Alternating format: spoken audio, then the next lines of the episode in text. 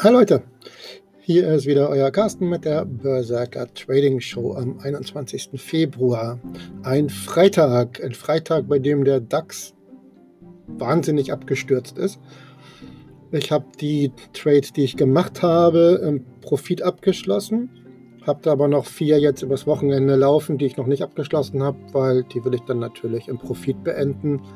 Die mache ich jetzt nicht zu, sondern da warte ich halt, wenn es sein muss, zwei Wochen bis die dann endlich im Profit beenden. Ne? Je nachdem, wie schnell der DAX jetzt wieder steigt, ähm, warte ich einfach drauf, dass die nicht mehr im Minus sind und dann schließe ich sie.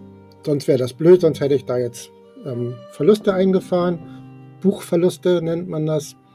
Und ähm, weil das sind halt keine abgeschlossenen Trades, sondern die sind nur im Buch im, im Moment im Minus auf der Plattform.